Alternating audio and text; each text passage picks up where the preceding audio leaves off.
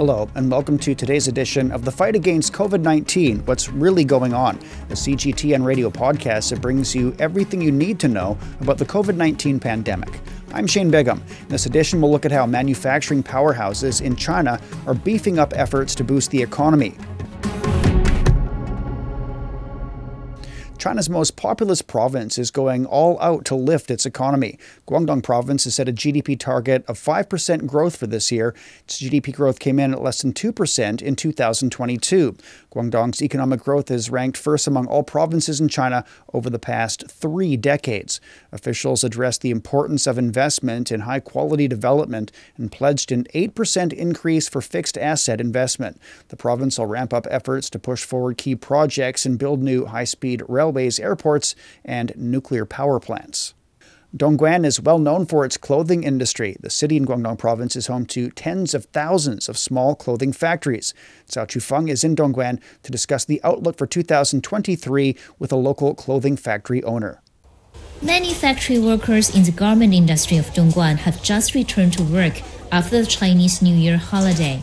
To show hope for a prosperous New Year, it's a tradition in Guangdong province for the boss to hand out Kickstart red envelopes filled with money to employees. The order number at the beginning of this year is better than that of last year. In the same period last year, there weren't many orders. I first met Brother Plesh last May. At the height of the pandemic, his business, which mainly focused on foreign exports, struggled a lot. But right now, he's found the new strategy of attracting foreign customers by opening new trading channels online. We used to focus purely on offline orders, but during the pandemic, we got in touch with many customers doing cross-border e-commerce businesses. Through them, I realized that we still need to do more online orders, and we found that online orders are more profitable. With coronavirus restrictions eased in China, Brother Plesh is also hoping to meet more customers this year by going overseas. That was Cao Chufeng reporting. High-end manufacturing services are flourishing in Shanghai. Industrial internet services in the city are linked to more than one point two million firms across the world. The Chinese economic hub has undergone unprecedented digital transformation, which offers more opportunities for tech-savvy talents. The city is now home to over a million developers. Zhang Shishuan explores their roles in global supply chains and the new demand for qualified talent in the field. From manufacturing to equipment maintenance and services, integrating big data with analytical tools and wireless networks with the equipment they run is crucial. Together, they all form the industrial internet. Behind the applications are the engineers who develop and manage the systems, including Yi Chao, who got his master's degree from Shanghai Jiao Tong University in twenty twenty-one. I majored in mechanical automation in my undergraduate years, so I had a strong industrial background. And in my graduate years, I studied the internet, so I was fortunate enough to be able to join the industry. For the past year, I have worked on more than ten projects, covering pre-sales, delivery, on-site installation, acceptance checks, and maintenance. With extensive business in energy installations, industrial automation, and systems, the Shanghai Electric Group began showing an interest in industrial internet applications as early as two thousand seven. Demand grew so quickly that it set up a new company in twenty eighteen specifically to handle digital services. The digital service provider now has more than two hundred thirty employees, almost five times more than when it was first established. Its industrial internet technologies now serve more than six hundred companies and more than one thousand five hundred projects, some of them in addition to those of its parent company.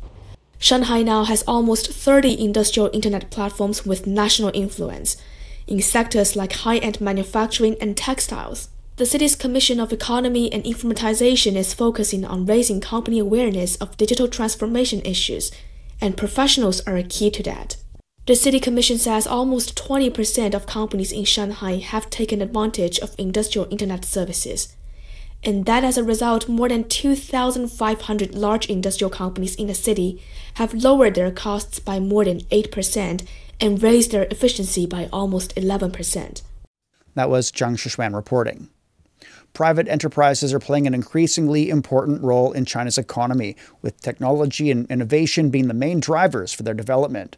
Ho Jing takes a look at how some little giant enterprises are becoming bigger and stronger. She spoke with Kevin Xu, partner at Neolix Autonomous Vehicles.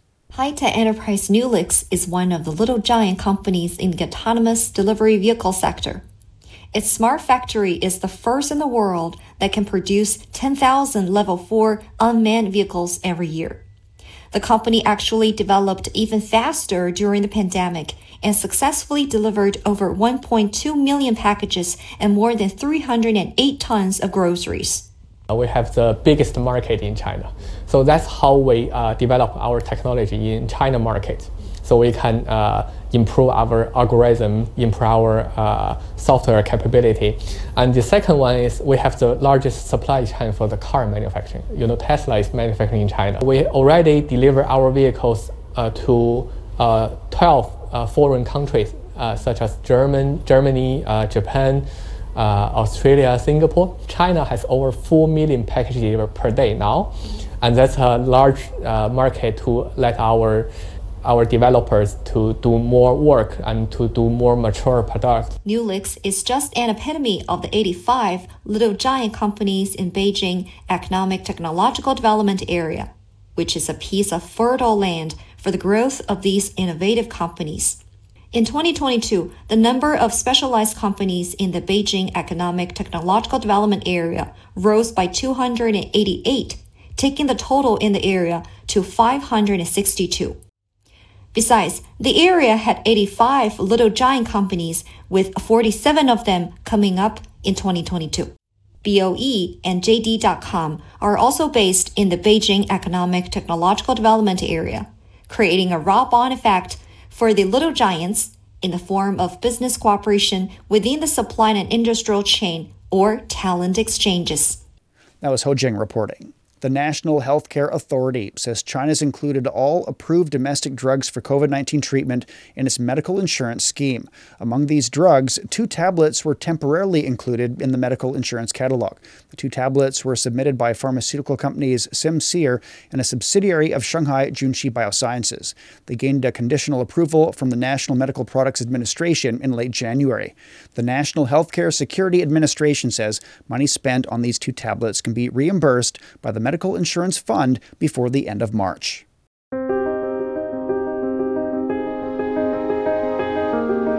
With that, we end this episode of The Fight Against COVID nineteen, What's Really Going On. Subscribe to our podcast for another episode filled with facts, stories, and opinions concerning the global battle against the novel coronavirus. For more detailed stories about the pandemic, visit radio dot c g t n dot com or listen to our current affairs program, The Beijing Hour, online. Drop us a line on our podcast so we can provide you with even more content that interests you. I'm Shane Bigham. Thanks for listening.